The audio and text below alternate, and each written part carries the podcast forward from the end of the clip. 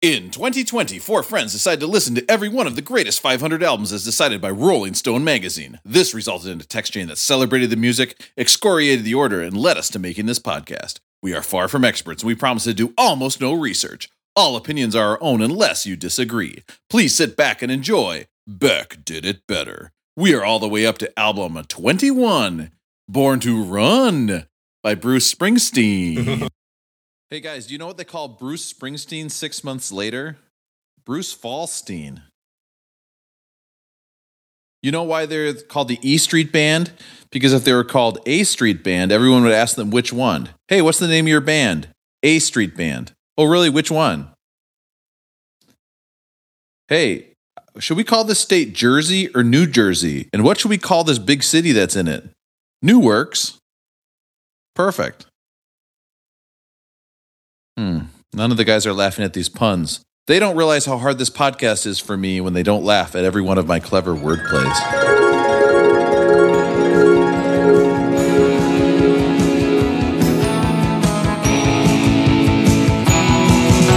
I sit here with the guys recording the podcast, barely listening to them when they talk.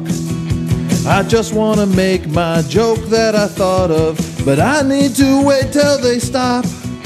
My joke's not great, but for now it's just fine. But these guys won't stop talking, and I'm running out of time. Oh, but now I need to speak. I got something to say. Might get us off track, but we might laugh. I gotta talk over these bums. Cause hosts like me, baby, we were born to pun. Baby, we were born Hey, you know, I filmed a show about a sleepover at Bruce Springsteen's house. It's called Under the Covers Boss. Hey, you know, if a tree sang this song, it'd be called Spruce Springsteen. I saw Bruce and Tony Danza on the train the other day. I went up to him and I said, Hey, who's the boss? Baby, we were born to pun. Baby, we were born to pun. When you want to hear about the greatest albums of all time, but you're just too lazy to look Who's the it boss? up That's- that- that's online. Aaron, it's If you fall. want to hear Spring is six months after fall. I get it. So it's Oh, yeah, Bruce it's We Fall. we weren't talking about the timing of the this anymore. perfect We were podcast not for talking. Calendar. about No longer December 22nd. Beck did it better. Welcome, everybody, to Beck Did It Better. This is the podcast where we're looking at the top 500 albums as according to Rolling Stone magazine, and we're all the way up to 21. Not even 10% of the way through. But don't think about that, guys. We got to introduce you to everybody so you can tell the difference between our voices. We've got Matt in Minneapolis. Matt, how are you doing? Excellent, Rob. Thanks for having me. No offense, Matt, but when you were talking, I did some smelling salts. I got Russ in Minnesota. Russ, how are you doing? Just one look and whisper, and our podcast listeners are gone. Our podcast listeners are a town full of losers, and I'm pulling it out of here for the win. And out in California, I got Aaron. Aaron, how are you doing? I'm ready to strap my hands across you guys' engines. Let's go. Okay, that was That so song is way dirtier than you thought it was, right? yes. You're such a bit stealer, Rosie. It's a, that, that was the first time that my my not work computer got denied on a on a on a website when I was looking at the lyrics for Born to Run. So let's get right into it today. We've got a lot of content today, okay, guys? And I'm definitely not nervous about covering this album because I don't have much to say about it. So let's go to our voicemail. We've got a super special voicemail that was set up. So this ep- this is coming out in three weeks. What's the date in three weeks? Do you guys know? It's like January, Maybe like the 13th. Is that right? somewhere around 12. there. Well, the All 12th right, would be so- a Tuesday, right? It comes around a very special Coming time up. of year. So It's, it's our favorite. Tuesday. Is this before or after the climate czar takes office here? Uh, Okay, before, well, just before. We're, we're not going right into politics right off the bat, Russell. I know you love it.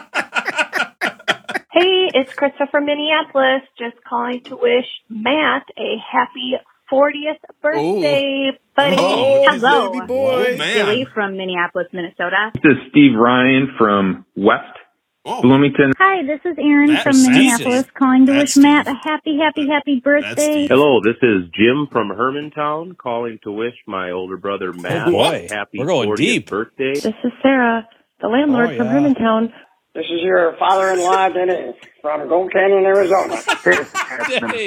This is Kevin here from Nashville. This is Missy in Minneapolis. Whoa. This is Karen Ryan from Bloomington. Holy Hi, cow. this is Sarah and Jim May from Eden Prairie, and we wanted to say happy birthday, Matthew George. Happy birthday, Matt. Hi, this is Megan and Ben from Minneapolis. Hey, this message is for Matt. Just want to say happy Oh, birthday. Nick from buddy. Minneapolis. Old school. How does Matt have this many friends? I'm Yeah, shocked. Like I thought we were the only ones. Happy birthday. This is Sarah from Atlanta. This is Dave from Richfield, Minnesota. Happy birthday, Matt. Whoa. Patty from Richfield. This is Wow. probably from the only dick in your life. Hi, this is Stacy from Minnesota. This is Brian calling from the birthplace of water skiing. This is Lamana Lake hailing from South St. Paul, Minnesota. This is Lucas from Minneapolis. This is Zach Goring from Apple Valley. Hi, Darren from Oh, Eden Prairie, Coach Minnesota. Uh, Goring. Mark Johnson here from Richfield. Happy oh I 4-0, think I buddy. used to play basketball Welcome with to that the kid. club. Yeah, this is. Matt McDonald calling. I just wanted to wish Matt 12. a very, very happy Twelve. birthday. This is Jen this from happen? Manhattan. Hi, this is Neil from Lakeville. Have a great birthday, and remember that when given the opportunity, always Iowa double down. Love you, Oh, kindly. yeah. Oh, he did not. Quick little story to tell you. Uh, Matt was cute little eight pounds one ounce That's the at laundry birth, lady. and he had a little bit of complication. The cord was around his neck when he came out, so he had to be resuscitated, and they moved him from St. Mary's Hospital over to the university's uh, neonatal intensive care unit for observation.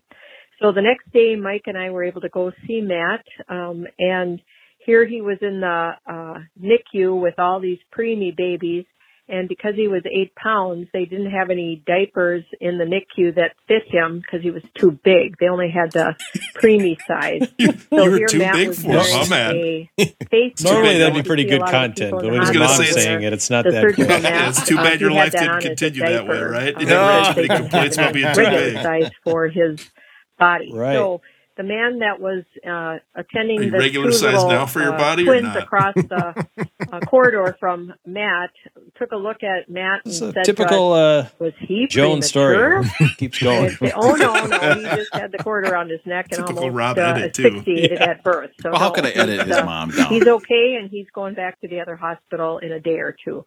So anyway, that was Matt's uh, initial start in the world, and uh, luckily he didn't have Now look at any me. brain damage from the asphyxiation. But uh, we're so happy that he made it, and we're so happy that he's turned into such a great dad and husband. And so happy What birthday, about Matt! podcast Here's to another forty. assistant Bye bye. podco, podcast host. Wow, holy cow.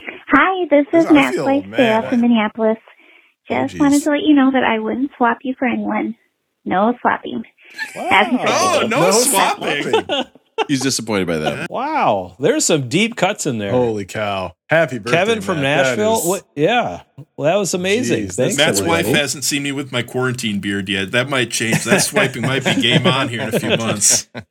We're gonna keep her away from you, Russell. Well, I know. Happy I know. birthday. I'm And And listen, the baby Holy boy of the cow. podcast. Happy birthday, and Matt. listen, Matt, if you think I'm going to take that story that your mom told and cut the words up and make it into some sick story for my own enjoyment, Then you know You're Rob dang really right. well. seems like a lot of work, and somebody would have to be teaching from home for two weeks to have time to do that. All right, so happy birthday! Uh, I'll never do that again. All right, so the old the old mad mad asphyxiation tales are just going to be hammered over and over for the next 480 episodes. Yeah. Yeah. Only a little bit. I Of like to brain call that the damage. Matt in the diaper story. That was my that was my version of that story. Uh, and if you wanted to hear all the voicemails played at once, then you could have heard the first part of this bit that I edited out. Well, thanks. Hey, Rob, Rob, let me just say thanks to. I don't know if I said it, but thanks to everybody. That that does mean a lot. There's some a lot of people I haven't heard from in a long time there, so I, I don't know who put it together, but And I- thanks for that. Are these uh, people downloading or are they just calling in? Because if they're not No. downloading, like we need to cut. up No, I mean, people I guarantee not right. he- You know, my deep dark secret plan, right, is just to mention as many people as I can. So, like, you know, Neil from Lakeville and Nick from Minneapolis, and now we've got like Sarah from Atlanta and Kevin from Nashville, and some of the, you know, we've got we just keep mentioning people. There, we're going to get some uh, downloads out of this. I noticed that asshole Magic Mike sixty nine or whatever his name is from Houston never called in to wish you any happy Shameful. birthday. You, you don't know you don't know your facts, I guess. That that's shameful. And I and I also noticed that Russ and Aaron also didn't leave a message. All right, so Uh, it seems strange that uh, such Thanks, good friends would Rosie. not do that. It seems odd, right? yeah, it was kind of bullshit, Aaron. I asked them to, and they just said no, which I thought was strange. All right, so let's get into everybody's no second Aaron. favorite segment after our famous rating system. You know what time it is. It's time to make fun of Aaron. Oh, Oh, make fun of Aaron's back. I love He it. likes That beat is so good. I, yeah, I, I just like to hear it just for Uh, the I don't own a microwave. drop. All right, so Aaron, Aaron did the amazing thing there of talking over himself somehow. That was pretty impressive. I haven't heard that one before. All right, so Over and under I want to. I pulled two clips from last week's episode. I just want to. I want to remind everybody, and I really only pulled these clips just to tell everybody. Listen, we we sit here, we talk for two hours, we try to make funny material, where at the same time being very smart. Okay, uh, and and and definitely not just saying the word diaper over and over for an hour, hoping that that becomes a running gag because it's just so easy. I just love how my new Bumble headline is going to be Yeah, people have told me I'm way too big for my diaper. the way too big is the most important part. The word 2021 has, has rolled over a whole new leaf for my Starting dating, great. my dating Starting world. great. And so what we do is we try to say like things that maybe we can play off of or maybe make into a running bit. So I'm just going to pull pull I have two clips from last week that I pulled of Aaron talking to us and I just want to imagine that you have you imagine that you were on a podcast with Aaron. You were trying to have a conversation and and this happens. Man, don't get me started about the dew point. I've really learned a lot about that in the last year and a half. So I don't what are we supposed to do with that, Aaron? Don't get me started about the I dew told point. you. On the it's dew a point. fascinating concept. Okay, so it's very Explain to me what the dew point is even and keep in mind I do teach weather as part of my units as a science teacher. It is the air temperature at which water turns to moisture, and it has it, it affects a lot of things about Way how too we early in this perceive podcast to use the word the moisture also. it, it has I thought we were supposed to keep this on how we episode clean here, perceive, Aaron. uh, weather. Okay, And as a cyclist, it changes the the road conditions very greatly. So it's an important, it's a very fascinating concept. You were right. I should not have gotten you started about the dew point. All right, let's go and check the next the next one. And this is a fun one to me because this is one where Aaron. We all thought Aaron was making a joke and he was making a serious point, which I think is a very funny bit. I I, I would argue though that a, a person in their basement is not going to make this whole album. They might hit a song. I don't think they would be able to create an album like this. No, because you there are more, actually more instruments than you can fit in a basement. You're right. Wait, that wasn't even supposed to be funny. I was agreeing with Ralph. Oh, no, see, it's, so at the end he has to explain like I was not making a joke. There's actually more instruments that could fit in a basement. I think on one of our recent episodes, Aaron declared he's not trying to be funny on this podcast. There was a, a declarative statement. He's here Yeah. all business. That's right. I'm serious. Serious. So listen, is it I'm not gonna is say this just word. because I love making fun of Aaron and that's why I want to do this bit any chance I get, even with the littlest slight hint that I could do it? Oh, you, that door's cracked, Rob. You uh, you you walk go right pounding through. right through that. Thing. Walk I right cannot get it. enough of making fun of Aaron. So that was our favorite segment, making fun of Aaron. Let's get into our I don't know what is this? Maybe our fifth favorite segment? I don't know. I don't get a lot of feedback from people actually. Mostly people just calling to wish Matt a happy birthday. I don't actually get a lot of other voicemails. But we are going into rolling going. It's, it's, it's, it's time to see what everybody's up to. It's time for Rollin' Going. Oh, yeah. So listen, we started out by making fun of Aaron. So Aaron, what's rolling going with you?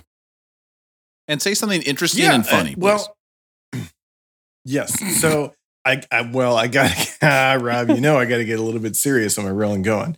Uh, I'm feeling good. I'm happy. It's New Year's Day. I'm happy to turn over the calendar for another day. I spent the day with my family.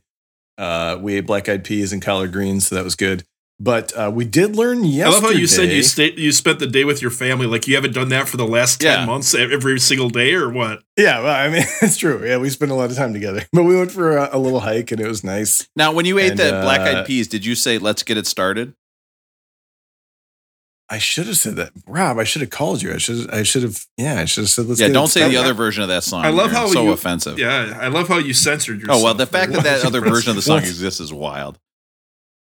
Once again, don't get me started. It was uh it was my first attempt at making Hoppin' John, so I cooked the rice in with the black eyed peas and threw it in the oven. And I wasn't using white rice, so it was brown rice, which is like a different, it's a- you know, whole Cooking different- brown rice is almost impossible. It's tough, yeah, but it, it turned out really well. I was happy with it. My son didn't eat it, but um, he had a chicken sausage uh, and some rice, and then threw his rice on the floor, so that was all right. But uh, but Rob knows I got to get a little bit serious. We found out yesterday that uh, MF Doom passed on to the next plane of existence, and uh, I requested that Rob play a little bit of MF Doom during my rolling going. I don't like to get too serious, but Doom was one of the rappers who uh, really changed how I listened to music. Uh, I Is- bought his CD at Fifth Element in Minneapolis back in the day. This is from Operation Doomsday. Uh, and he passed uh, on October 31st, but his family didn't tell the world until yesterday. And um, many, many people have written about it more eloquently than I ever could. But Doom was one of my favorite rappers. Um, his songs run around through my head all the time. And I didn't realize until much later that he's responsible for my love of Sade because he was sampling Sade all the time. And when I finally came to Sade later in life, I'd be like, oh, Doom sampled this. Uh, although the, the track I'm, I requested isn't, isn't a Sade sample. But um, uh, rest in peace to MF Doom.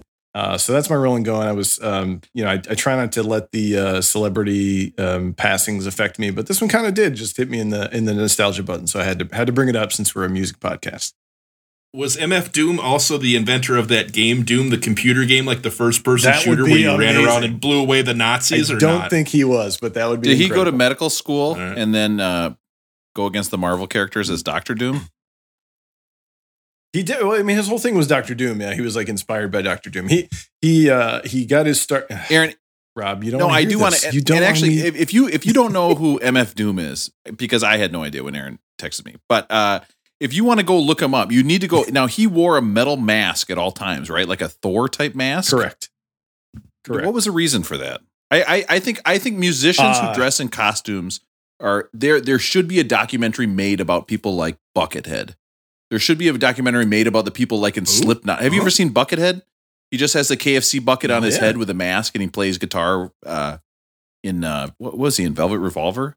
And then the guys in like Slipknot who are always in costumes, or like Gwar. Shout out Ankeny I mean, the idea that you would Right. want to be a musician and not let anyone recognize who you are is wild to me. All I want with this podcast Right. is to be famous. Why would that anybody not want that? There are some right there. I saw last night. I spent. I went down a, a Doom rabbit hole last night. There's footage of him as um, his previous persona Zev Love X performing on Arsenio without the mask. Uh, but I'm, it's going to be another downer. He was in a group called KMD with his brother Subroc. Subroc passed away in a car accident. Doom disappeared forever uh, for a long time. And then when he came back, he always wore the mask. His name's Daniel Dumoulin. His uh, government name was Daniel Dumoulin. But um, after his brother passed, he just felt that he was a different person. So he always wore the mask after that once he came back. But he disappeared a long time uh, and then came back and he was um, he was doomed. So yeah, he only wore the mask uh, in in uh, all of his concerts. And um, yeah, he was he was a sort of goofy, uh, free association kind of rapper, you know, long verses, internal rhyme schemes. And um, I listened to him a lot, you know, uh, back in the day. He's one of those people where they pass and you think like, oh shit, I haven't listened to Doom for five years, and then you put it on again and it takes you right back to wherever you were when you first listened. So, um, highly recommend getting into some Doom if people are in that mood. Rob, you had mentioned Slipknot, or one of you guys mentioned Slipknot. I believe the drummer from Slipknot is the son of Max Weinberg, who is the drummer for the East Street Band here. I did not know That's that. crazy. I did no, not I didn't know know that. that. one. That's fun. That's super That, fun. that they probably had a basement full of instruments, like what Aaron was saying. It's just a bunch of drum kits down there. He's like, I can go. in, And it probably in Des Moines, depends on the size of their house, how big their basement I actually wonder if there's a basement where you could fit all the instruments. Dumb shit. Of course, there's, I mean, the basements are different sizes. Jesus Christ. All right. So, the basement at the Alamo where Pee Wee's bike was. by the way, I saw We're doing Pee There Wee was a- Herman jokes there in was this a, podcast uh, or not? uh, uh, something on Twitter where the the day that Large Marge died was like three days ago.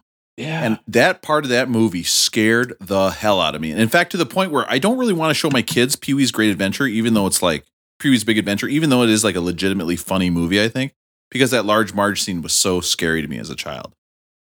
Thoughts? I'm with Remember you. I thought it was scary, but I thought that movie was like the epitome of hilarity before like Dumb and Dumber Yeah. and stuff came along. I could not get enough of of him and talking, "Hello, Francis," you know, and all that stuff. I thought, and his show with Yeah, on Saturday brilliant. mornings. I don't know, you know, and then all of a sudden he turns out he's hanging out in movie theaters and stuff, which whatever. But I, he's hilarious. I He- thought the movie he, was uh, scary. he- yeah. The movie he was watching, the movie theater you thought was scary? I don't think you understood. I don't think you read the news article right. That wasn't a scary movie he was watching. It's, it's just science, right? You know, you just take. I think that's some what he yelled when he got caught. It's just science. it's just science. Don't worry about it. It's just science. Rolling going, Matt. How's it going with you? Uh, good, good. Uh, throwing me off a little bit with the birthday thing. You know, I'm uh, I'm a millennial. I don't know if you guys know this that the Pew Not anymore, the right? Pew Research Center has determined that anybody born January 1, 1981 uh, to like ni- 1996 or something is is technically a millennials. Is that why you're so much cooler than us, Matt? Yep, at least that's why I think I am. You know, and that's why I walk around with that chip on my shoulder, Yes, like I think I, am. I know a uh, lot of I know a lot of millennials that wear double knit Cleveland Brown sweatshirts, so I think you would fit right in there. champion reverse don't get him going. Sorry, I apologize. I, I apologize. I had and I'm wearing wrong. it. Uh, I, I thought I had a, a Washington R words team one this week, and a guy pulled pulled back on me, and I'm just pissed. I've I probably bought mm, ten or twelve reverse weaves. It's kind of my uh, it's been my COVID hobby is to search eBay to find uh, champion reverse weave sweatshirts. I don't want to take us down a sweatshirt rabbit hole, Matt, but I need to understand what is reverse weave. I need to know more about the technology I of have the no reverse idea. weave. To be honest with you, I have absolutely no idea. All I know, I mean, it, it's got to be something with how thick it is and how the material. I need, yeah, I, don't know. need- I, should you're look the it up. sweatshirt but aficionado. I need to know what it is you like about. it. All I know is that the reverse weave champions, like from like the 80s and 90s, they're just thick, hardcore, heavy duty sweatshirts, and I just I like them. I don't know. I mean, yeah. So they were like better. actually have like a sweatshirt a, on. thing where they were made better at the time, and like they don't make them like that anymore, kind of thing. Eh, well, yeah, I don't know. Probably. I mean, at least if if it if it is like true, then yeah. But if I mean, if anything, it makes me feel like they're that much better quality and all that stuff. So I don't know. But it- half of it is just finding like the old logos. Like you, nobody can see that, you know. But this Cleveland a Browns one. I mean, you can't joke. you beautiful. can't find stuff like that anymore. And I found like a Kansas basketball one, and a, I got uh, a couple weeks ago. I wore my Gopher uh, marching band one with Goldie Gopher with Oh, marching out. Those, those I mean, marching like- band, those marching band players, they get out of control. I Hey, never man. heard about the Wisconsin marching American band. Pie. Those guys are, Oh, yeah. they're out there. I heard Rosie got caught playing with his instrument in band. once, but we won't not, get into not that. my, not my Yeah. instrument. He yelled it. He Oh, yelled, "It's oh. science!" Right when he got caught. No, but I, I don't Man, know. true, You know, it's is so, it true that the sweatshirts What? remind you of an umbilical cord wrapped around your neck, and that's why you like them so much? yes, that is true. You heard that correctly, Rob. That is true. they remind me of a nice tight diaper. yeah, I thought about a half second about not making that joke. just to go through, just to, in, in case Hold anybody was wanting to hear from me. No, Matt, we sidetracked you on your roll and going. Where were you going Once with this again, one? we've Yeah, Yeah, you guys are like 18 for 18 on that. So yeah. So, as the resident millennial on this uh, podcast, I just wanted a- again to say thanks to Rob for putting that together. Whoever did, sounds like maybe Sarah. Some of those people had to get get a hold of you through Sarah. So, thanks for doing yeah. that. Not But, Russ or um, Aaron; they did not contribute. No, I don't want to. I don't want to take up too much more time on this, but I got to ask since Rosie did bring up we are we are uh, recording this on January first on on New Year's Day. Do you guys have you has anybody ever had a New Year's resolution that's worked out for them? Ever? I was going to have a positive uh, dating life for like the last 17 years, and each year I, it's been like a monumental failure. so I, I'm not good. I'm not good at keeping the resolutions. Yeah. Actually, I had one resolution. I, I held pretty strong on this one. Probably five, six, seven years ago, I did. I'm going to do no pop, no, no coke, no nothing.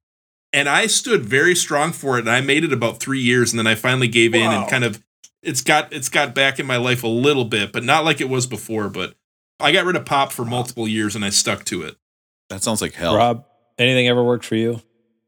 Uh, no, I don't really. No. I don't know. I don't. I set like my goals. I set are for like weightlifting, so it's more like meet to meet. But it's not. I don't know. I don't. I don't ever start the new year with like, oh, this is a new goal. I because I'm not teaching during this time, and so I'm so lazy. Like my goal is to like maybe get out of bed, you know, during the day at some point. Like that's about it. I know looking at me, you think I'm a man who has a lot of goals and who has reached those goals. Uh, but that's actually not true. I'm a huge mess, believe it or not. No. Aaron, how about you? I think there was maybe one. I've done. I mean, I, I'm not on Rob's level in terms of fitness and and uh, working out, but I have set numeric goals for myself. Um, some of which I've failed. Like, oh, I want to, you know, get back under 16 minutes on Tunnel Road, which I didn't do. But um, I think the one that the one that actually stuck for me was I was like, I'm going to read a book every day. Like I'm going to read, you know, even just one page from One a, book a whole book? No, God, no. I'm gonna. I'm going to like read. You're like yelling a at your book kids. every day. I am trying to read a book. I set this goal and I misspoke when I read set the goal, and now I have to do it. It's like 4:30 on January 1st, and Aaron's losing his shit because he's not following through. Like green eggs and ham, he can't get through the whole thing. Like there's this part, there's this part in like the third, Yeah. uh, the rising action of green eggs and ham, where Aaron just gets stumped. He can't the get mouse through. And he's like, there Yeah. goes my whole book. I will not eat them with a mouse. I will not eat them in a house. I will not eat them here or there. I will not eat them anywhere. I'm never gonna get through all my books. But and that, that one's gotten easier as as you know apps have gotten smaller. Like now I have a Kindle and a iBook app on my phone, so I can always be reading something. But I still try to keep something paperback in the rotation. But that's the only thing that ever really stuck for me. How about you, Matt?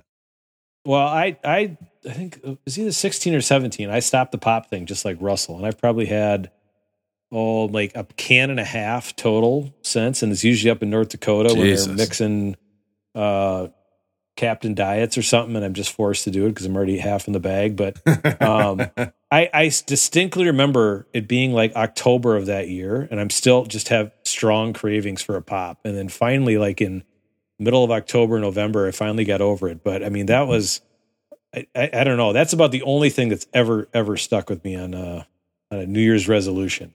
So do you drink like sparkling water? Like what do you drink? I don't get it.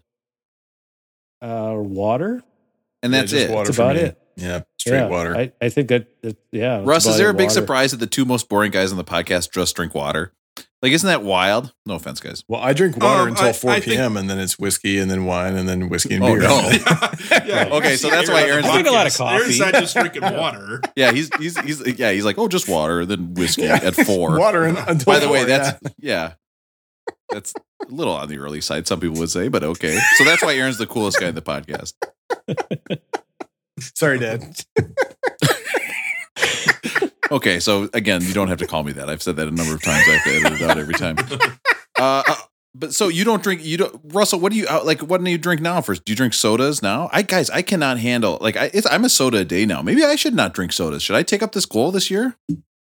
Hmm. Well, when do you I drink your tried. soda? Do you do it as like a pre-workout or post-workout, or is it like no, when- I when's your do it like well, I do it right now during the podcast because I'm trying not to fall asleep. I I love how Aaron's about to shame you for like just in doing it for your personal enjoyment, like What? your No, sugar I'm fix. Like I'm just saying, like, like, Rob, he's like, do you use it before your workout, after you workout? It's like Yeah. he's just he's just drinking it because it makes him feel good. yeah. I mean, well, that's great. Then do it. Because look at this. Also- Also, the Duane Reade downstairs, they sell these cans. Look at these cans of Diet Coke. This is not Oh, a normal size beautiful. can. This is a tall boy. Oh, Diet so- Coke. yeah. And I love it, but maybe I And- should and you've got a big head, if Rob, You, so- if you knew, Rob, Just- Rob held the can up next to his ear like a. I held it up to telephone, my a- head like, like that's a brick the thing phone. everybody knows. Like my head is equal to one foot or something. Yeah, maybe I should quit that. And then I immediately think like, I don't want to. Okay, I'm gonna get back to you on that one. I might do it, guys, just, Rob, just to do it. Rob, you could just make a New Year's resolution to organize a funnier podcast and just keep And making more jokes off. this time and start it right now. Start it tonight, right? Get Aaron out of here. in 2020. My New Year's resolution. I was able to write those six puns you heard at the beginning of this podcast, no problem. Okay, I only had to steal two of those online by typing in Bruce Springsteen jokes question mark. Not a lot of results, by the way. Wait, do you, wait, do you get better results if you add the question mark at the end? I, well, no, I type out question mark. I feel like the question mark is implied if you're already googling it. I don't know. I write no question mark. This is not a question. Are there dinosaurs? Not a question, just a statement. Okay, I don't know where I'm going with this. Matt's most recent Google search. Does my asphyxiation have anything to do with me filling out my diaper? question mark? totally different results when you put the question mark at the end. hmm All right, Russ, rolling going. How's it going with you? It's going great. As you guys know, as part of our kind of quest of listening to all these albums and doing this podcast, I've told some people that, hey, we're, I'm listening to these albums. And as part of it, sometimes I'll have a, a cocktail that's specifically designed for that specific album. And usually I just kind of go the Rob route. I try to take some pun or something. But one of my, Well, my friends sent me a book. and it's called Booze and Vinyl: A Spirited Guide to Great Music and Mixed Drinks. Now, so Russell, did your friend sign who sent that to you? Do you know who sent it to you? Yes. Okay, yes, then never I do mind. know I who was- sent it to okay, me. never mind. I was going to take credit maybe if you was a mystery. But, uh, okay, keep going. Well, I'll give you credit for it if you want it. Great, Rob, but no problem. You're welcome, Russell. essentially it's this book that includes 70 albums and they're in four separate chapters rock dance chill and seduce and Oh. so each of the Mm. albums has a side a drink and a side b drink where it's kind of like pairing some sort of cocktail or some sort of drink with the album that you're listening to and it's interesting that born to run by bruce springsteen is in the book so i was going to tell you guys about that but before i told you about that one i had to unfortunately tell you Matt, there is no Pearl Jam in this book, so you are not allowed to drink while you're having fun on this podcast. Can I ask? Rob? can I ask one question? Oh, go ahead. Yes, Go, go go ahead. No, sh- should there really be a, a book about drinking and a category with seduce in it? Like, is Oh, that yeah. appropriate? It's true. they- is it like an appropriate? Is it an appropriate section? Have you looked at it just to make sure that? Oh, oh It's- oh, Matt, I've looked at that section. I've read that section cover to cover about eight times in the last eight hours. But no Pearl Jam. Listen, I'm no, not going to so there's that. no Pearl Sons Jam. Rob, I went to look for you. They might be giants. No, they might be giants in the book. So you are also not allowed to drink during during this podcast. And Aaron, I have to say, I was really bummed that there was also no Slobber Dog, your favorite oh, band, Oh, Slobber the Dog, was not included in I'm the so book. surprised. Why wouldn't they be So- in Boy, there? I would make a Greyhound and then put like some whipped cream on top. That's easy, easy drink. Call it the slobber so, dog. So none of you should guys are allowed to drink tonight. But for they did have Bruce Springsteen Born to Run. I figured I'd just share you guys with this at the top of the podcast. Okay, And I it's think interesting. it's spring water All right. and a stein, and you put it in a stein, so and it's, some it's not a spruce needle in it, and it's called spruce Springsteen.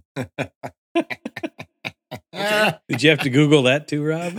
Okay, Rob, you should have wrote this book. It might have been more creative than what they actually have in the book. that was but, way funnier than you guys gave me credit for. But go on. but the, the the drinks they suggested is they suggest a side A drink and a side B. So for side A tonight, I'm going to be doing a Boilermaker, which is a beer and a shot of bourbon. So if anyone Oof. wants to join me for a Boilermaker tonight, on side A of this, we're going to be doing a Boilermaker. I'm in for that. I got my Montucky cold snack. Um, unfortunately, I already drank my shot of bourbon, but I'm I'm with you, Russell. so I'm going to have at it right now. I have All my right. old granddad. you guys we were talking about like the new year and kind of starting anew and i thought maybe i could get some dating advice from you guys as i go into 2021 and Let's try to the reverse the curse and, Let's and put him in make the things a little different this year Hey, guess what? First. 2020, goodbye. But guess what stays? The corner. Oh, Oh. It's time for Russell's Advice Corner. Oh yeah. One of the originals, the OC drops. so one of the things with the online dating apps is you kind of have to s- decide you know what are my best pictures what are the pictures that i want people to to she's going to see this and say i want to date that guy and i was kind of going through my pictures and thinking maybe i need to change it up a little bit pick some new pictures and i was wondering what you guys thought of this over the last year at some point i grew a quarantine beard and it was quite large it was you know big dirty just like this big gray beard it was like very santa claus looking Nice. and I, I think like it kind of made me look old, but I also thought it looked pretty cool. And so I was wondering, what do you guys think about me leading with the beard picture on my dating profile, just on the off chance that like 5% of the women in the world are into like the old dude with the beard? I, so here's the thing. I I Right. think it's 100% worth the shot. And and I've seen your quarantine beard. It's much cleaner than you give it credit for. Yeah, right. it was impressive. But I will say this. I learned from a friend of mine who has been a frequent Beckline caller that Hmm. men tend to like facial hair on other men more than women do. So when this friend of Hmm. mine grew a mustache, I was like, dude, I love that mustache. He was like, yeah, that's been my reaction from men. My wife hates it. So I don't know if you should take my advice on this, but I, I say go for it on the quarantine beard. Well, I would be concerned about this, Russell. Wouldn't wouldn't you be concerned that somebody was like into beards and then you showed up and you didn't have the beard and then they were like, yeah, or you know had like the Well, well, I, The that's wrong what I tell them about the podcast. It's like a bait and switch. I get them in there, and then at least they get the download out of it, right? all about the pod. I mean, isn't that kind of setting it up for? I mean, I don't know if like if you were into blondes and you know, it's like, oh, there's a blonde chick here, then all of a sudden a brunette showed up. I mean, it's not like shocking or anything, but it's like not the person you thought Russell you would were seeing. stand Isn't up and like yell, a- "No!" and run out. Like, I mean, isn't that like a? Has that happened to you where if somebody showed up and like looked completely different than their no picture, way. and you're like, no way that's happened. Yeah, her her beard her beard did not match the profile, and I was pissed. the carpet didn't match the drapes? No, that's that's not what that means, man. I'm gonna. Oh, after this oh, podcast, That's, that's a different. oh, sorry. Okay, my birthday gift to you is after this podcast. I'm going to show you a couple of things here. Um, why not do both, Russell? Why not have multiple pictures? I think you got. No, there- I think you got to spread that net. pictures. You got to spread that net as wide as you can to catch, as you say, all those slimy little fish, and you got to get as many as you can up there. I mean, that's you know, that's how you eat. That's the way it goes. And I'm sorry I said that. Well, well, I think I might take Well- your guys' advice and do a little bit of a combo and go with the beard as the lead in, but also show my cle- like cleanly shaven face, so there's not a shock when I show up with my Beck Did It Better T-shirt and start pimping the podcast for an hour and a half at McDonald's while we're eating fish fillets with cheese. I just, I just cannot imagine picking pictures out for a dating site. That would be my absolute worst nightmare. Oh my god. Sounds terrible. That's it. Time's up. Get out of the corner. That was Russell's advice corner. Oh yeah. So you Does guys might be anyone wonder how wondering, it's rolling going with Rob. for me, what is more embarrassing than walking around my apartment wearing VR goggles? Well, it turns out that I can live stream myself and it goes to Facebook. Okay. Oh no! So then I was watching my own live stream of a video game I had played earlier that day and me talking over the game. And then I was laugh I was laughing at that. Oh, so I was no. listening to myself play video games. I was laughing at that. I, I feel worse about myself being on this podcast knowing that this is what Rob does in his free time. I, And then- right. That embarrassed me. But then I realized that my wife had then taped me watching my own live stream and laughing at myself and then had posted that to her Instagram.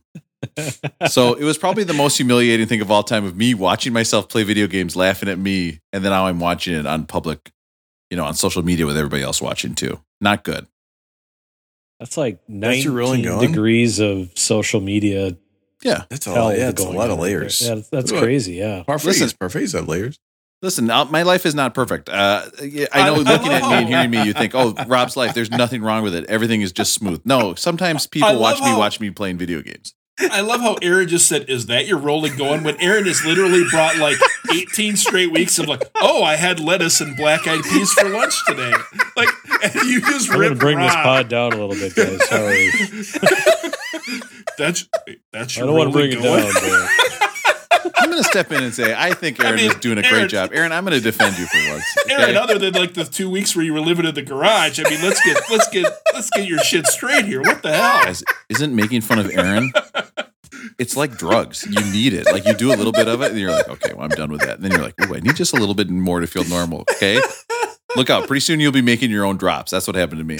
I couldn't stop thinking of Aaron though about when he was living in the garage with the rodents and the rats when I was listening to this ep or the the album because there's like five or six uh references to rats in in this Bruce Springsteen album and I kept thinking like Aaron's rat traps are filled with soul crusaders and I just kept I kept thinking about Aaron and his He yeah, Aaron, me. what the hell, man? You can't rip anyone's rolling going. You, you've been giving us recipes for the last four months. This, this is fair. This is fair. I also wanted the to say Bard of that Asbury Park gets me. as, Sorry, as this podcast has declared earlier, we are not caring about what date it comes out. Although Matt's birthday is kind of has thrown that for a wild loop. But today is January first, and last night I was watching the New Year's Eve. It turns out, am I the only one who still watches the music acts on New Year's Eve? I've always Yes. posted about it to Facebook. I text my sister, and last night she was like, "You're the only one who watches this." And I was like, "Wait, what?" I started at 8 p.m., so I watched four and a half hours straight of music on New Oh, Year's Eve. I had a great time. I love it because it introduces me to bands where I've like I, I should know the music because I'm a middle school teacher. So last night, for example, I did not actually know who Machine Gun Kelly was. I thought he was great. He did a great job. I've never seen 24 Karat before. I thought they were great. And I've never actually, I don't know if I've actually seen Megan Thee Stallion before perform.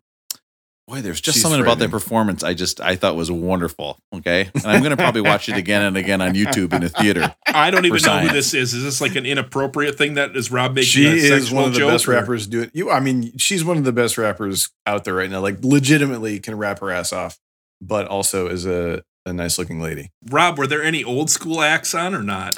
Uh, The ones I that did we would see- know? I did see En Vogue.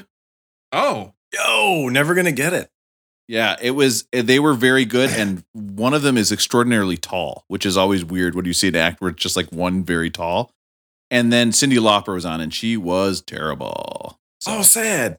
She's Yeah, so it was. Lauper, wow. It was I mean, not good. man. She would have been past her time if this was like the year 2000 millennial chick. Like, how is she on right now? It was That's a it. Well, that's that's a that's a COVID New Year's Eve for you. They're like, okay, who can we get? Who can we get? Cyndi Lauper. Cyndi Lauper I in think she New New might have been, Who's in New She York? might have a Broadway show though. Maybe she's trying to promote that or something. Yeah, I'm sure in the many Broadway shows that are going right now.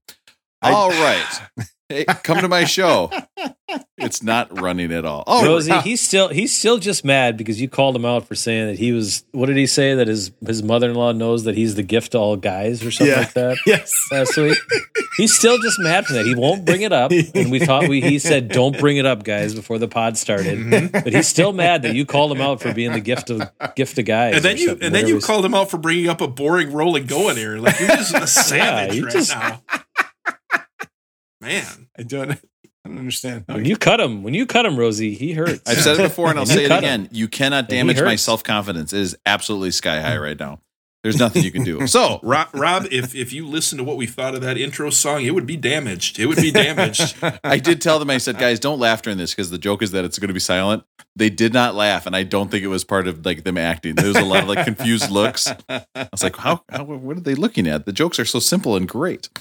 Let's. So we are talking about Bruce Springsteen, Born to Run. This this is an album that came out in 1976, and I think uh, it is probably interesting to think about what Bruce Springsteen was doing before this. This is his third album with uh, Columbia Records, and basically it was their last chance to make this guy work. Apparently, when Bruce had started with Columbia, Columbia had come out and basically said, "This guy is the next Bob Dylan," and and Bruce Springsteen absolutely hated that label. But this was the one where they're like, if you don't do it on this album, you're done. Like he just knew like this this is going to be it.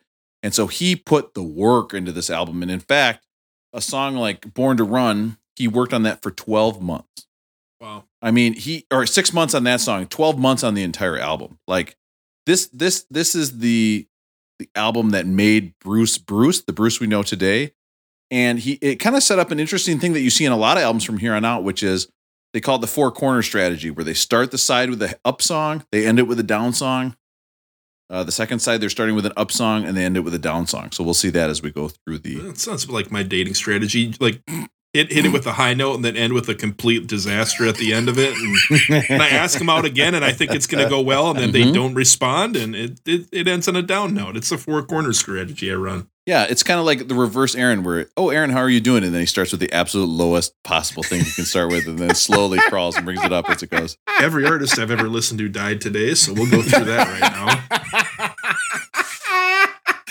Yeah, who knew an asphyxiating baby was the highlight of our podcast so far? Oh, All right. Oh, jeez. what? What? He's right here. the diaper that doesn't fit. Yeah. He's turning, he just turned 40. He, fill- Congratulations. he fills that diaper out though.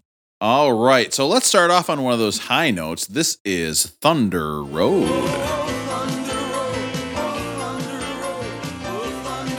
I mean, this is like Dylan. Like the piano is Dylan esque.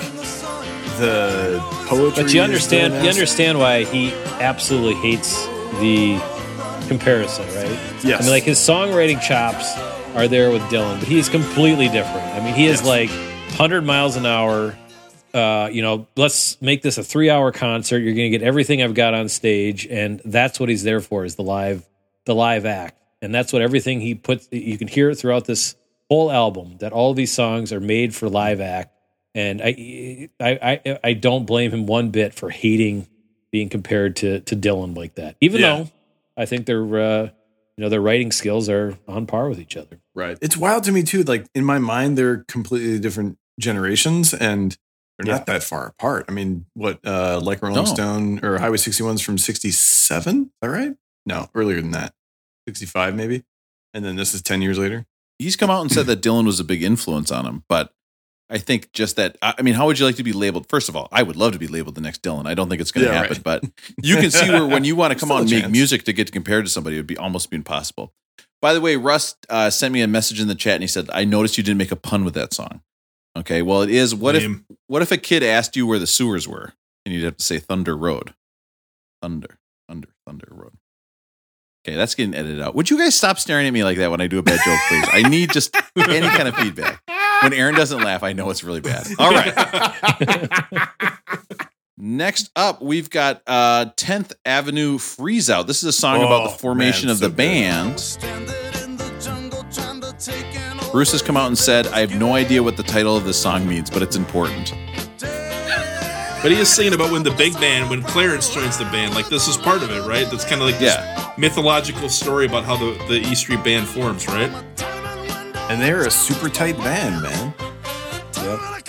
Well, and that was one of the big changes for this group is they got a new for this album they got a new piano player and drummer, and apparently the who they got it were much more kind of rock steady and less flourishy, and it kind of helped the song of this album overall. I think in general, this album is. Uh, I I know I didn't know this album as well as I knew "Greetings from Asbury Park" and "The Wild Venus" and, and the East Street Shuffle, but in general, this album and Rob, you're you're really into the mix. Uh, I think this album is just mixed way better than the other albums, so you can really hear everything in, in a lot different way. And he's doing all this poetry that gets lost a lot, even on this album. Like he's he's right. You know, I had I like you guys had to go to Genius to check on these lyrics because there's stuff that you miss. And sometimes it's because his voice is buried in the mix. And to me, that happens a lot more on the other albums. And this one, it really comes through. I was really impressed. I I got to say, I this album for me was one of the hardest ones for me to listen to. I don't know what it is about Bruce Springsteen. I would almost rather listen to that Kid A album again than Oh, listen God. to Let's this. I had to put this. Let, let's I- get the get the fuck out of here. There's no way. And what listen, are you talking about? I'm about? not going to say it again. I just I had trouble this, listening this to is this. Rob trying to be night. too cool. For, all. This I know is Rob trying to be too cool for school here. and this it- is and I gotta say, Bruce Springsteen fans drive me absolutely crazy because, like, when you go on Wikipedia, for example, half the Wikipedia entries about when he has played each one of these songs live. Oh yeah. And I Yep. and listen, Yeah. I'm going to be like Russ last week. Russ did a great job. It's not my thing. I think it's great that this is other people's thing, and I love that they keep such great track of it. I don't understand why anybody cares how many times he's played 10th Avenue Freeze Out live. I also don't know why that bothers me so much that people care about that. It does. I have a small brain. I'm going to let it go. I'm going to be take Matt's advice, and I'm just going to make try to make this world a better place. But that's like a you know groups that are known for their live acts. I mean that's their thing. You know, you've got the the Deadheads, and I mean even like Pearl Jam's got this, and I'm not going to bring it up Pearl Jam. But there's a whole bunch of other live bands. Set the calendar to Uh, zero.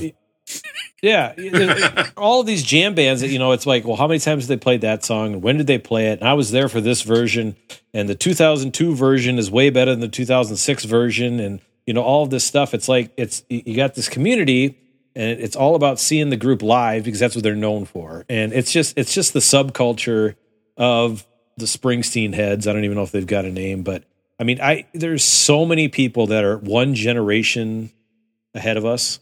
Matt, who called Two ahead of from you. uh, Two ahead of you because you're yeah, two, millennial. two ahead of me for sure. You know, but Matt, one of the guys that called in, uh, Matt from Northfield, we'll call him. You know, huge Bruce Springsteen fan.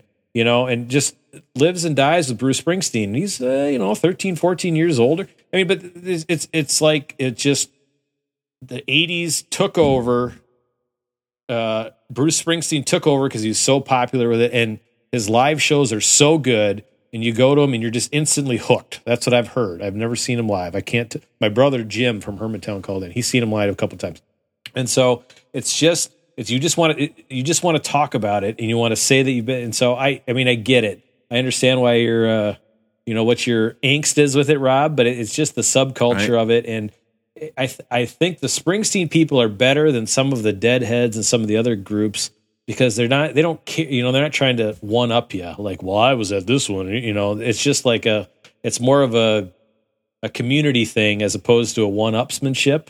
Some of these bands are I don't like them because they're a bunch of one uppers, but um, you know, like well you didn't know them and I wasn't you I weren't around I, for I don't like when they do concerts in, in Michigan and they call themselves the One Oopers. Oh, like that that is is so so good. I saw that coming and I was smiling the whole way. I love Just it. stand on the tracks, Rob. Stand Nice job, on the Russell. tracks. The big train's coming. yeah. Butthead. All right. Next up, we have Night. Now, I think this song does a good job of illustrating what he was going for with this whole record. And Aaron was talking about the mix, which you can't hear because I'm talking over it. But this was his wall of sound idea. He was really trying to take that Phil Spector idea of the wall of sound, which I finally looked up what that means. and that's basically where they all record in the same room, so the songs from the other instruments kind of blend into the microphone of the other instrument. So you're just getting this whole full song right now. But recording this album sounded crazy. I mean, what did they say? They had 72 tro- or they had like track after track, and he he spent months on these songs trying to perfect this sound. He's he's like a true perfectionist, which I didn't realize. One thing that I really liked on this song, did you guys notice? I think we mentioned this. Aaron might have mentioned this on Kid A. Did you guys notice the glockenspiel on this song? Yes, I did. You, you know I did. So, Russell. so You I, I heard did. the glockenspiel. and I thought about Aaron talking about it, and and so I started thinking like, hey, what are these the great glockenspiel songs? But the one glockenspiel song that really jumped out to me that we had talked about before is one of Matt's favorites, and that's "Sloop John B" by the Beach Oh, yeah. Boys. Yes. Also featured the glockenspiel, but another artist that has featured the glockenspiel on songs is our guy Beck. So Rob, if you want to pull up the song "Uneventful Days" by Beck, and he's playing the glockenspiel, and it's very subtle, so you got to listen to it a little bit here.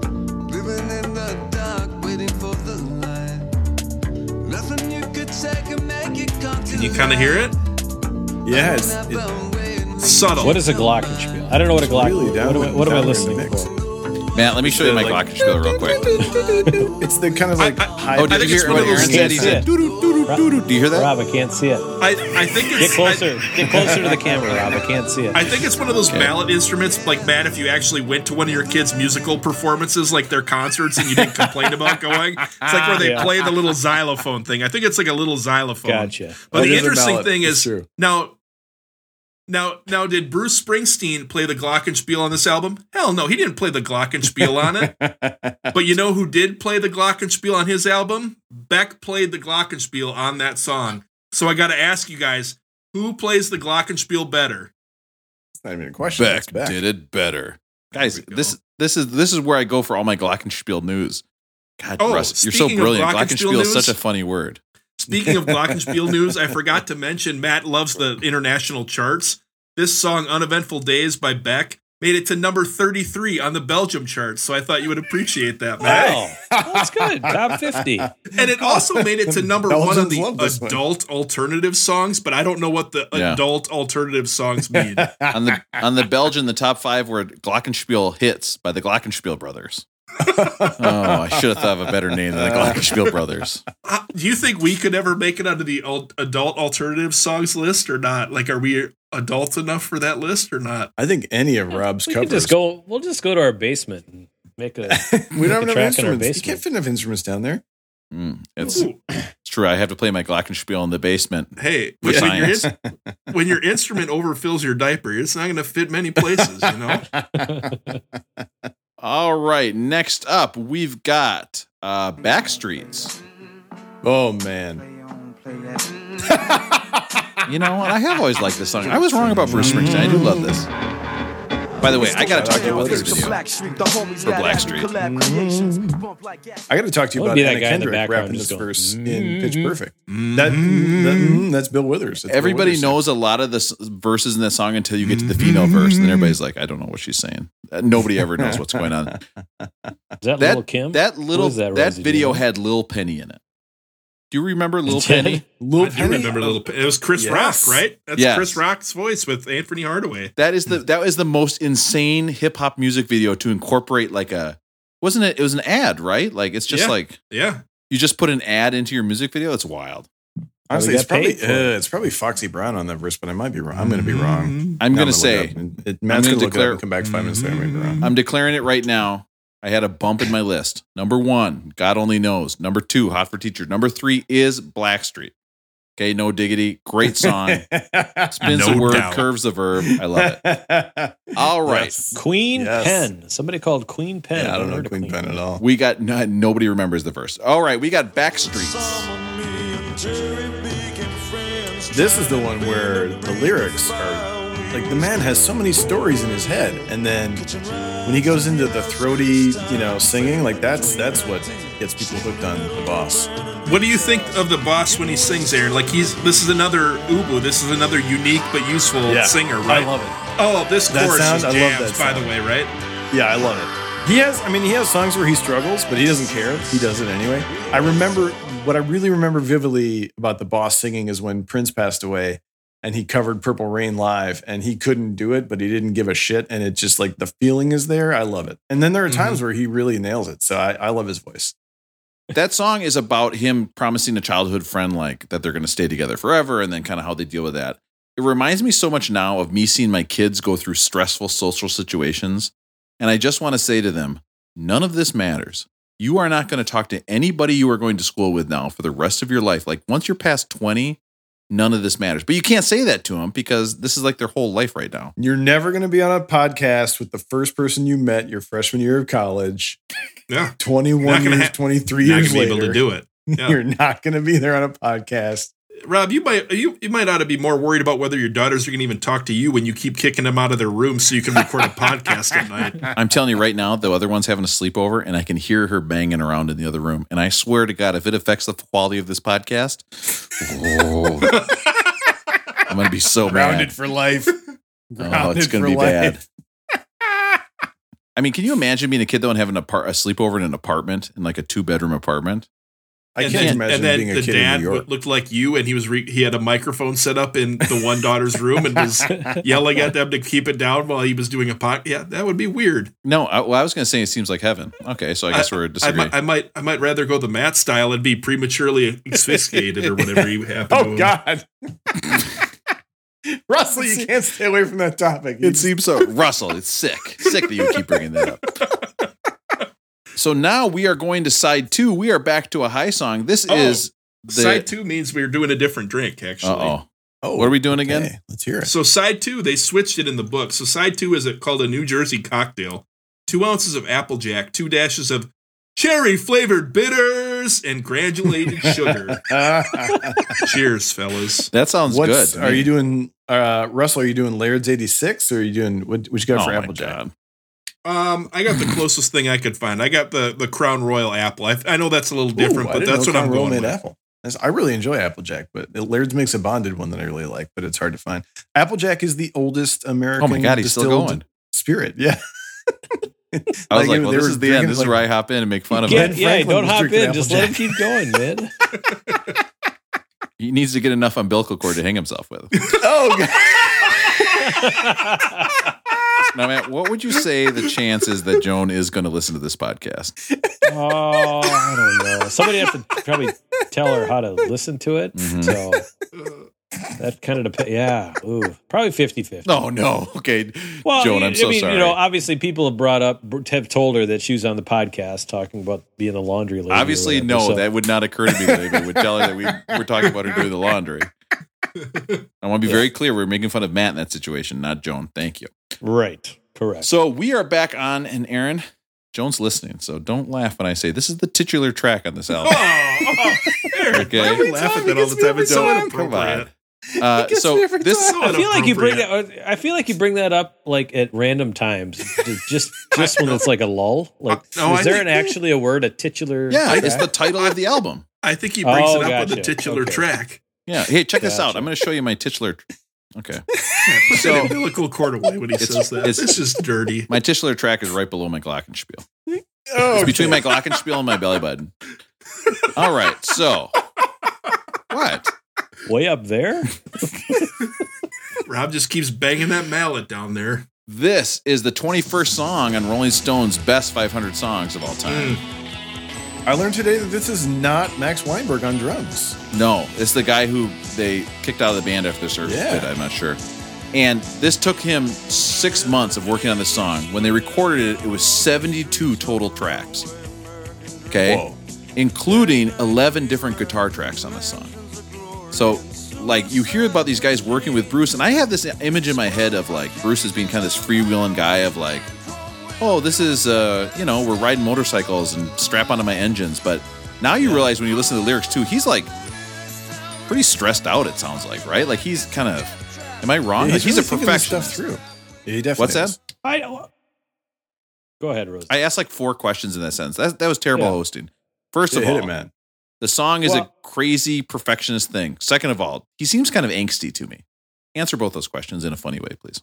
Well, two things. I think, w- however they crafted this song, there's some just phenomenal, like little tiny parts that aren't in a lot of songs. Right when when he's leading up to the part where before he says "Baby, you're born to one run," and they're kind of playing that everybody's it's going higher, higher, higher, and then they kind of take a little pause, and then it drags into the whoa, and I, I can't get enough of that when that you know some of those pauses that they do, mm-hmm. and then and then it's like the song dies and starts up again.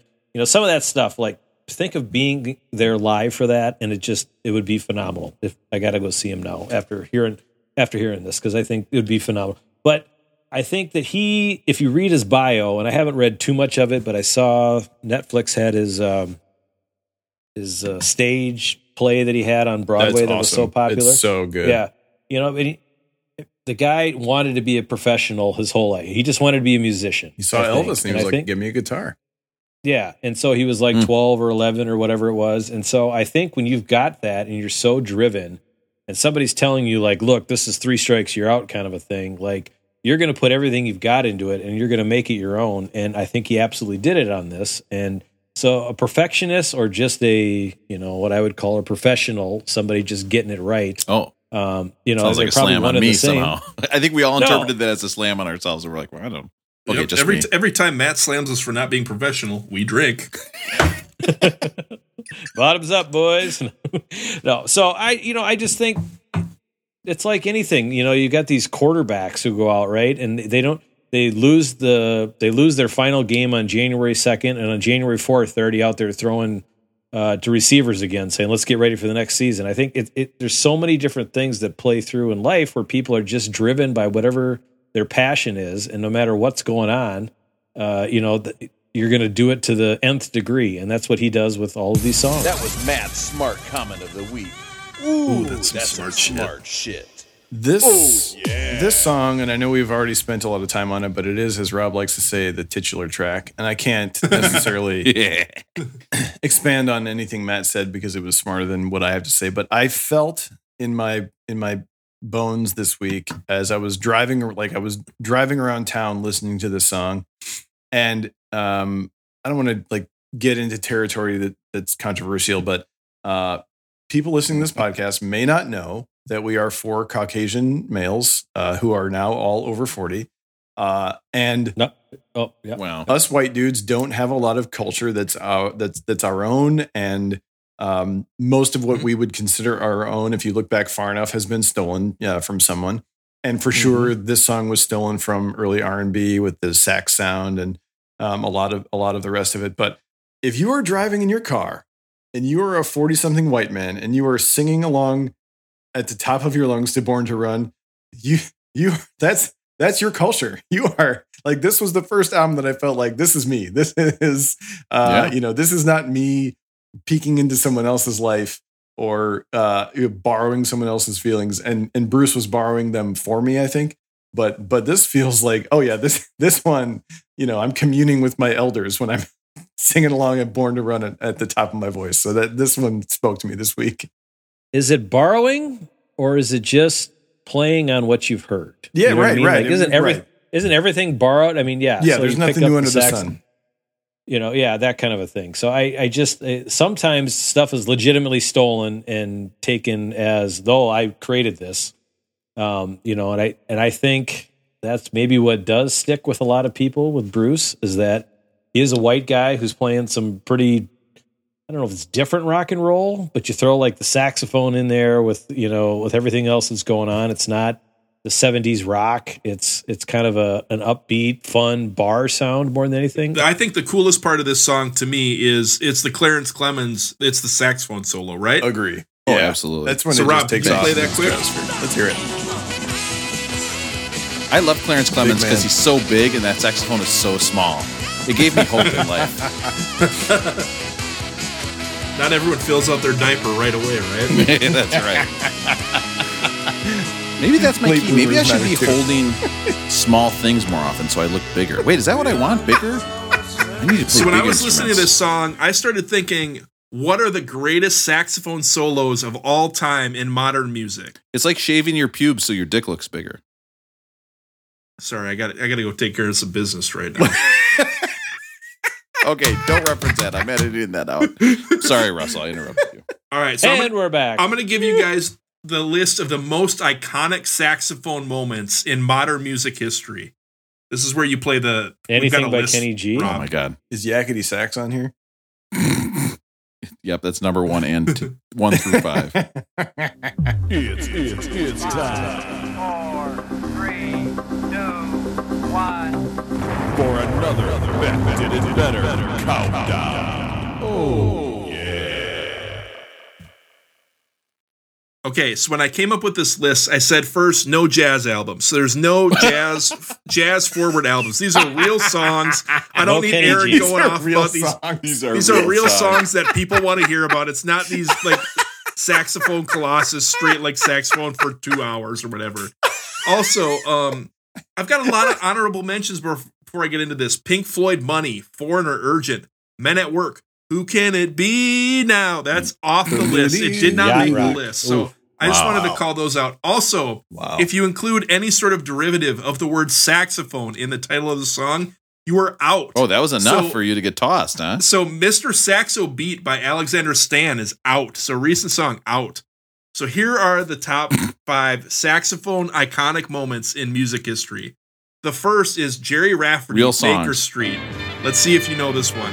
Ooh, yeah. Oh, of course. I hate this song. I didn't know this was by Gerry Rafferty. That's a good pull, Russ. So this was in 1978, a few years after Born to Run, and uh, this was done by this guy named Raphael Ravenscroft, and he was a session musician, and he essentially said, "Hey, we should put this in the middle of the song," and they did it, and it became this iconic saxophone moment. And this also led to something called the Baker Street phenomenon, which led to a resurgence in the sales of saxophones and their use in mainstream pop music. So I thought that was really cool. Oh, I like that. I can't wait till our podcast increase Glockenspiel sales everywhere. it's like we can't keep enough Glockenspiels and güiros in stock. Everybody keeps buying them. The next one on the list is George Michael, Careless Whisper. Let's see if you guys Oh, remember oh, this one. Yes, I remember.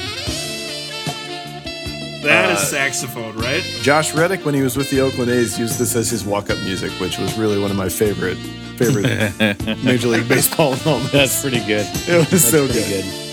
One thing I thought you guys would like is George Michael had 11 different saxophone players play this before he found the right one. I thought that was Oh, I like crazy. that. So we, He was just we hear running about these these artists that are so particular about it. He had 11 people play it before he found the right one. George Michael's another guy who's got caught doing some stuff for science.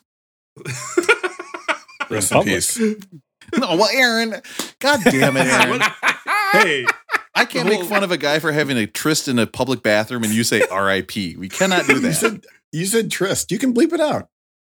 and then Aaron like motioned towards his face with a tear. It was so inappropriate, Aaron. That Number guy, three that on guy the loves list. getting blown in public bathrooms. Number three on the list is the outro to Rick James Super Freak. You guys will recognize Oh this yes. And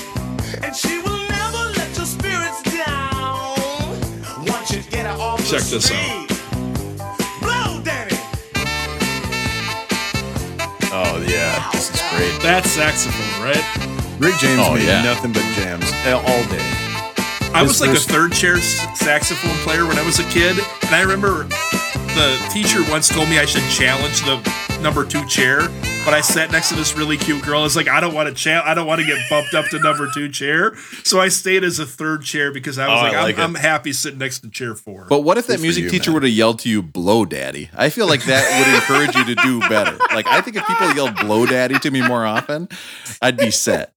Like, anything I'm about to do, just blow daddy. It'd be like, hey, I'm making these If balloons anybody for wants a party. to yell blow, blow daddy. daddy. at Rob, call into the background. 877 back. Blow daddy.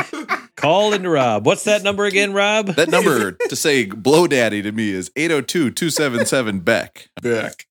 I think we had about 14, 15 people calling for my birthday. Let's see if we can beat that for next week. Do you think 16 uh, people telling Rob to blow daddy. Well, no, it's not blow daddy. It's blow daddy. Blow daddy. Blow daddy. No, don't say it like that. I do not like that. Blue Daddy. All right, next up on the list is Bob Seger, Old Time Rock and Roll. It's also famous, obviously, for Tom Cruise and everything, but check out the saxophone here. Well, R.I.P. Rosie. Wait, is he past due? I didn't Alto. Reed just passed a couple days ago. He did, Oh, actually, didn't know Matt. Alto Reed just it was two days ago from when we recorded this because Rob makes sure we tell people what exact date we're recording. He's six on feet now. below, Daddy.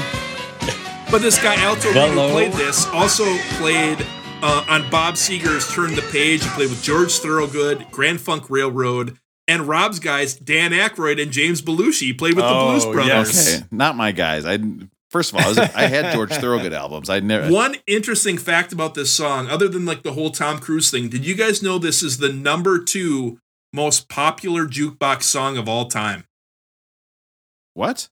I Yeah, it's the second. Okay, wait. most played Wait, wait, wait, jukebox wait. song ever. We each get one guess at the number one jukebox song. Of I'll all give time. you guys each one guess. Aaron gets to go first. So my guess is Aaron will guess someone we've never heard of that has nothing to do with that's ever Yeah. been played on a jukebox. But we'll let I'm Aaron gonna go. Okay, let's go. I'm gonna go Unchained Melody by the Rice Brothers. do so much. Oh, Oh, good guess, but that's incorrect. Ah. Matt, I'm gonna go. I'm gonna go with uh, "In the Jungle" by the Tokens. Wait, Can't you hear it? You can hear it. Rob's playing it ro- behind us Matt's, right now. Matt's so- stealing Aaron's bit. Rob, what's your guess? You know what? R.I.P. tokens. Uh, let's see. My guess would be uh, I'm going to say Jukebox Hero by Foreigner.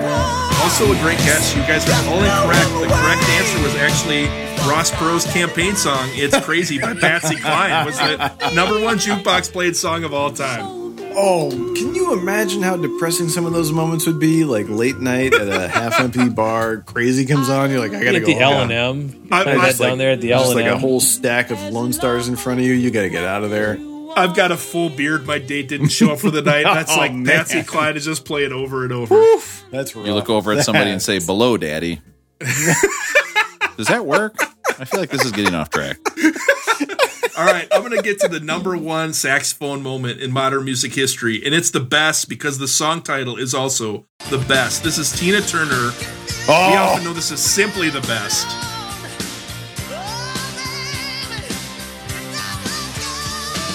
Here we go. so good. Right?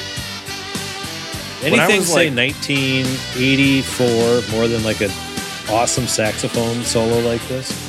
I, there were No. so many 1981 Right. songs I can't even tell you guys. There were dozens of amazing 1981. So I, I think that when I was telling you guys that Gerry Rafferty, that Baker Street, really led to all these musicians using the saxophone like throughout the 80s. And but there were a couple good ones there. I enjoyed them. But you're right. It's a similar sound. All of them have like a very yeah. Like you, you could you could probably argue that that Rafferty song inspired all of them. Mm-hmm. Boy, saxophone solo. So many jokes for us to make. But moving on. Uh, So listen, Hello, Russell. Daddy. But, but let's just give a hats off to Russell nailing another list. That was fantastic. That was great. this was song, great. "She's the One," is number Oh, sixty-three Bo Diddley rhythm. on Rolling Stone's 100 Greatest Bruce Springsteen songs. to hand job, So- baby. I'm going to say that again because I don't think Aaron heard me. It's the 100 greatest. hand job, baby. All Is right, this the she's the song that one. references soft French cream? Go ahead, Rob. I'm listening. This is 63 on Rolling Stone's top 100 greatest Bruce Springsteen songs. I don't like when Aaron talks over Rob's Wikipedia facts. Yeah, I don't like Aaron bossing me around like this. I don't know. But this I that just shows song. why this album I think is so high up in this list. Rolling Stone loves Bruce Springsteen. They think he's the greatest thing of all time.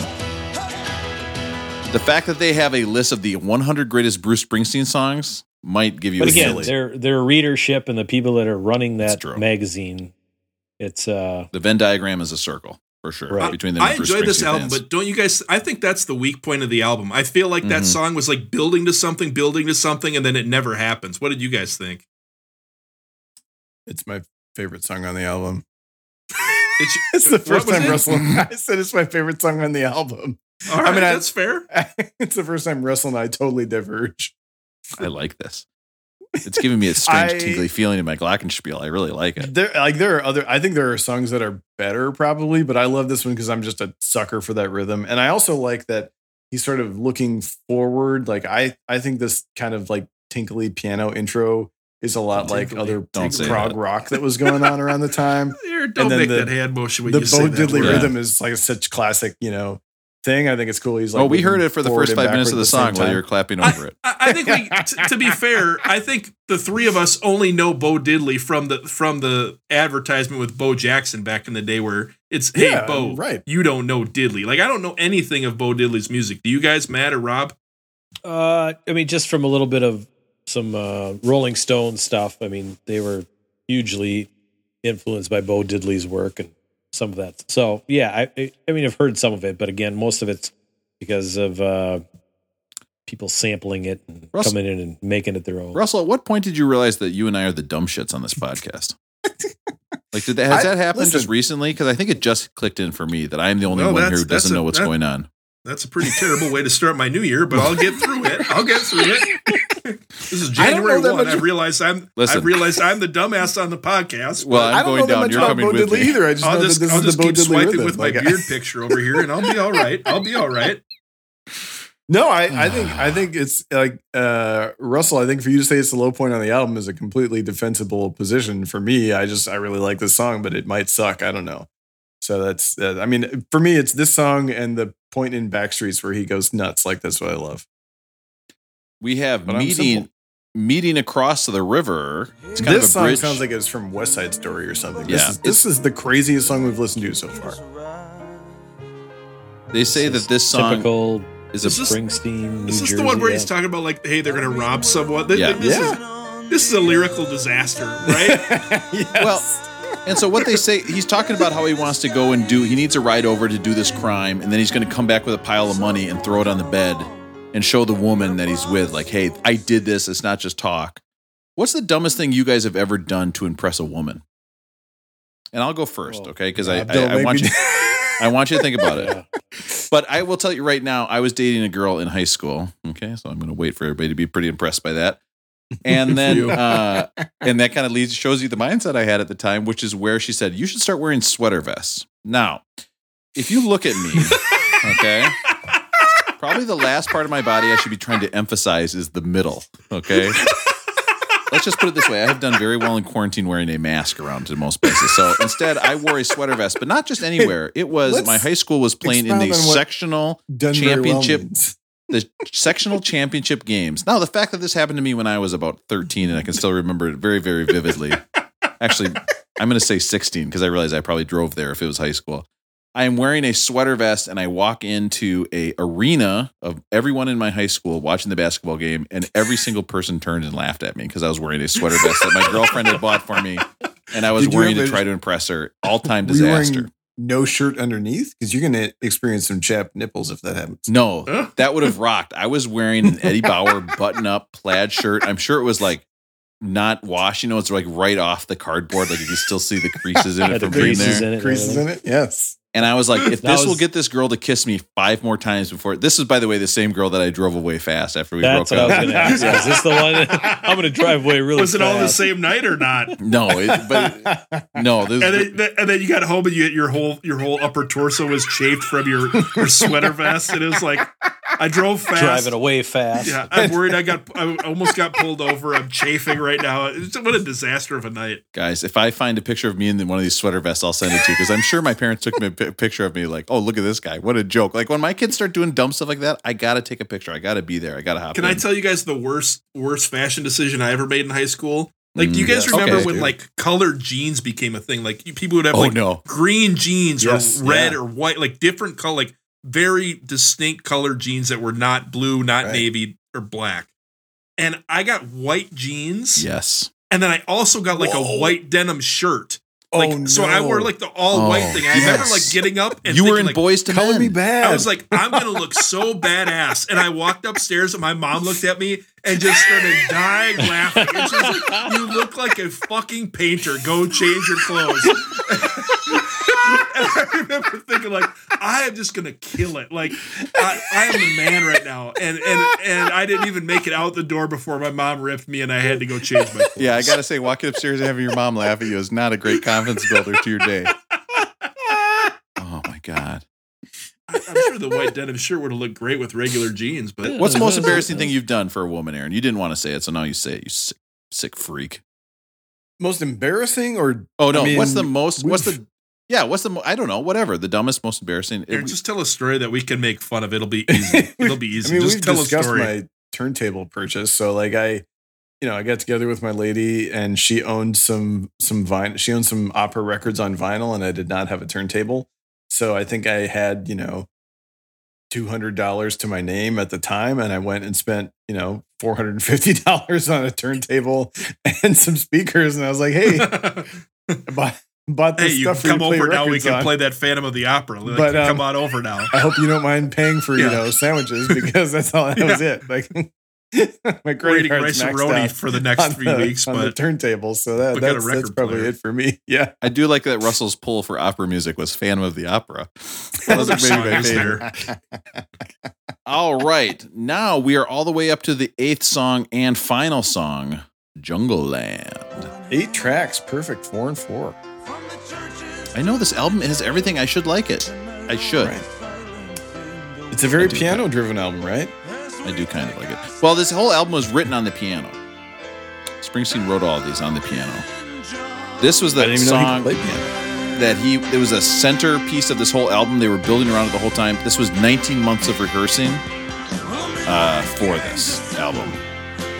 I think this is a fantastic ending of an album. Like, there's a point Yeah. with like six minutes in where you think it's kind of over, and then it builds back up. You're like, I kind of just wanted it to end, but it keeps going, and you're like, no, they they hit it right on the nose. Yeah.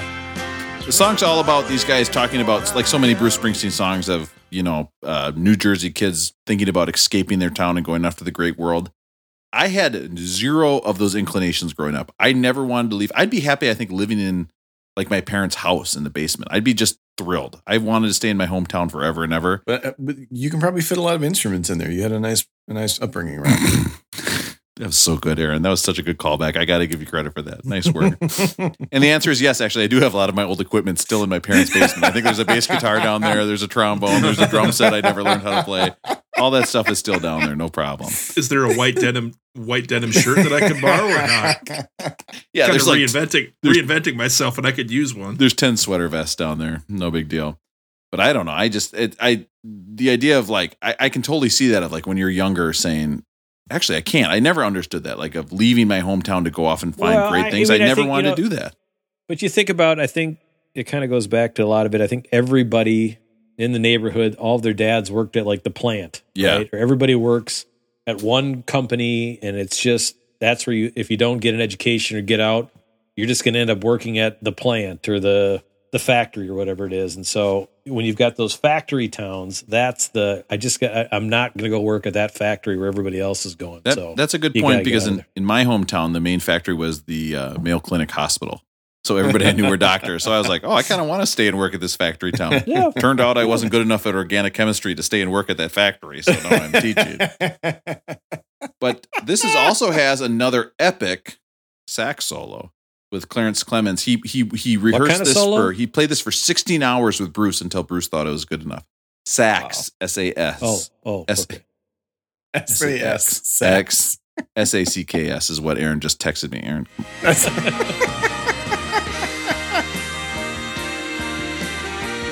The horns on this album are just awesome, aren't they? yes. Yeah. yeah. I mean, I mean E Street. I would say so B plus Street. When I was looking at Clarence Clemons, I noticed that he also played Edge of Glory with Lady Gaga. Did you guys know that?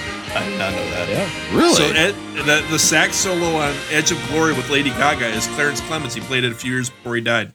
Wow, that's big man. Awesome. Clarence Clemons was great. He used to go on Howard Stern and he was filthy dirty. So for some reason I really enjoyed that. Who knows why? Could be anything. Not usually up Rob's alley, but Yeah. I make an exception here and there. You know, I'm not Special too circumstances. Yeah. Every once in a while I put on my sweater vest to get down into the muck. All right, let's get into everybody's favorite section, which is said again in the sting. It's just And now it's time for everybody's favorite part of the show the patented and very popular Beck Did It Better rating system. You got a patent, huh? I yes. yeah, yeah. Yeah. What's our patent number? on Worried about somebody stealing this rating system, are we? Uh, yeah, and it's also an invention that does something, therefore a patent and not a trademark. Okay, Oh, but gotcha. you know, legal stuff. You guys probably don't know a lot about that. Here's the deal. You say potato, I say potato. Is this in the Beck Did It Better patented rating system? Is this album rolling well toned at 21? It's right where it should be. It's perfect. Everybody thinks it's great. Is it rolling boned, meaning that it the album itself got boned? It's too low on the list. It should be higher on the list, meaning in this case a lower number. So it should be 20 or below. We should have heard this already instead of at 21. Or is this album a rolling groan? It is too high on the list. Now, normally, okay, being up top on a list is good. In this case, it's bad because this list goes from 100 down to zero because that's how the Rolling Stone website is set up with one at the bottom because they got those clicks. They want those clicks so bad. So now that this is clear, rolling groan, you don't like it. Rolling boned, you do like it. Rolling well toned, it's fine. Okay, so those of you that listen to this part, why? Why do you do this? Who cares what we think about this? But uh, let's go, Matt. What do you think? Rolling well toned, rolling bone, or rolling groan? If you need an explanation, let me know. I'm happy to explain it. So let me get this straight. If I think Yeah, I'm in. I'll do it. perfect, then I say it's rolling boned because I'm throwing it a bone. Or, no, No. I'm kidding. I think it's rolling, well toned. I uh, Springsteen is a juggernaut of a rock musician, and you know, having an album in the top twenty-five, um, he certainly deserves it. This album, I think, is great. Um, I'm not going to pretend to know kind of the back history and all the musicians and everything, but me personally, I loved listening to it with all the musicality it had to present. When it was a rock album that had piano and saxophone and all of these different musicians playing. So I thought it was a great album. I uh, just going to wrap it up by saying rolling well toned. All right, Russell, what do you think? Rolling well toned, rolling boned, or rolling groan? kind of similar to Matt. I really enjoyed the album. At first, I wondered whether it would have been better if Born to Run cranked off right at the beginning of the album, but I think the album kind of has like a crescendo and it kind of builds to that, and then it kind of builds back down in the end with with Jungle Land. I think is just a fantastic ending to it. So I really enjoyed it. I loved all the horns on it, and part of me gives maybe the horns too much credit, but I really loved Clemons and, and the the trumpets and the different the different horns on the album. And I also loved all the references to the rats. It made me think of my friend Aaron when there was like five to six references to all these rats and what they were doing. So because of the references to the rats, I'm going to give it the credit it deserves and say it's rolling well toned. Aaron, what do you think? I'm uh I'm gonna go borderline rolling boned on this one. I agree with uh Matt and Russell on, on this one. The the band you it's it's hard to find a band that is as tight as this one. Um, I love thinking about the fact that this album and Songs in the Key of Life were released one year apart. Mm. And uh, in in my mind, both of them are looking to other genres and and perhaps looking backward and forward at the same time. Songs in the Key of Life looking more toward jazz. This one looking more toward classic American R and B. But I think this is as good as rock and roll gets. the The band is super tight. The Springsteen charisma is great. The poetry that he writes is excellent. I love his voice when it when it's right in the pocket, and I respect it when it's trying and reaching and falling short. And I think it might be better than Blood on the Tracks as an album for me. So I'm I'm gonna go rolling well toned, but a borderline rolling boned.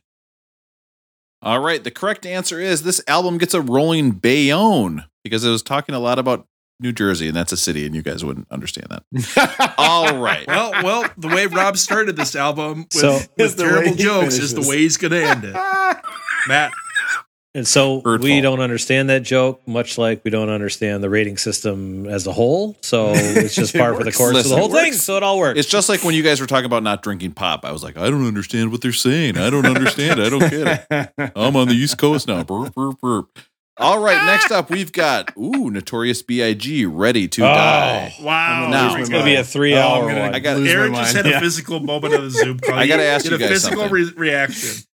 Give me the loot. Give me the loot. I have never, ever, ever listened to Notorious B.I.G. oh Ever. my God. Oh, you are in, in for a treat. for such a treat. I like Yes. songs that are about having sex and sometimes get dirty. Am I going to enjoy this album? All right, that's it. honestly, it's yeah, Track eight- honestly, track eight is gonna be just- right I can't wait. I Yeah. can't wait. That is it for Beck Did Give me It the loot. Better. Give me the When you want to hear about the greatest albums of all time, but you're just too lazy to look it up online. If you want to hear four guys who chat and then they get off track, I've got the perfect podcast for you, Jack. Beck did it better. This episode is kind of the sweater vest of Beck did it better. It's just chafes. looks a lot cool, of chafing. but gets laughed at. Oh my god, I just had a flashback.